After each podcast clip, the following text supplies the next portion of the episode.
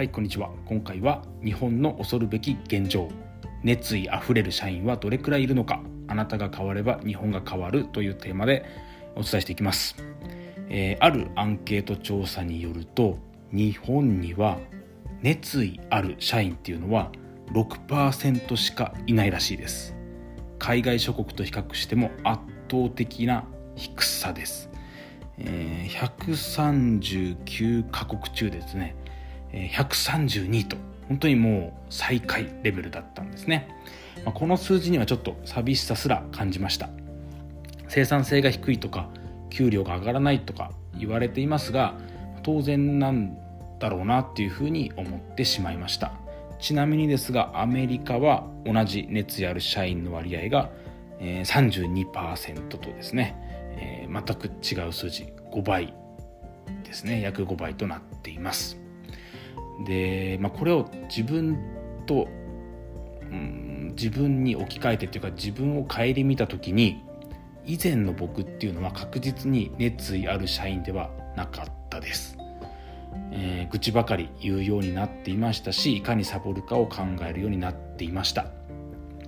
もう10年以上前ですね。初めて新卒で営業マンになって、えー、脱サラをする。7年かな。約7年8年営業をしていた頃なんですけど、えー、まあ、熱意ある社員ではなかったように思います。で今はどうかって考えると、え、仕事だけでなくてですね人生に対して熱意が溢れているような気がしています。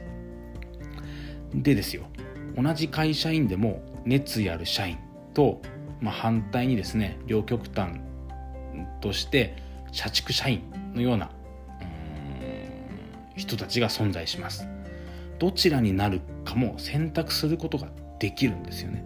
でそれは自分自身の選択によるものだということを忘れてはいけません、えー、仕事がつまらないという人がいます。その人はですねつまらなそうに仕事をしているはずです。そして人生に対しても同様なのではないでしょうか。仕事が人生に与える影響は大きいです。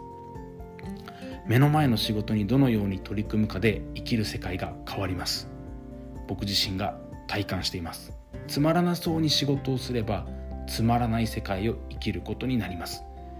全ては自分次第です。力仕事もいやいややるのと元気にやるのでは全然違います。はあめんどくさい。嫌だな。というのとよっしゃ。楽しんでやろう。筋トレだぜっていうふうにやるのでは同じ時間の同じ内容の仕事でも全然違った感覚になります。是非やってみてください。あなたのエネルギーは伝染します。あなたが出したエネルギーであなたは囲まれることになります。それはすなわちですねあなたが生きる世界ということなんですね。あなたが出したエネルギーであなたが生きる世界が作られるっていうことです。あなたが変われば生きる世界が変わります。どんなエネルギーを出しますかっていう問いかけで終わります。何かの気づきヒントきっかけになれば嬉しいです。最後まで聞いていただきありがとうございます。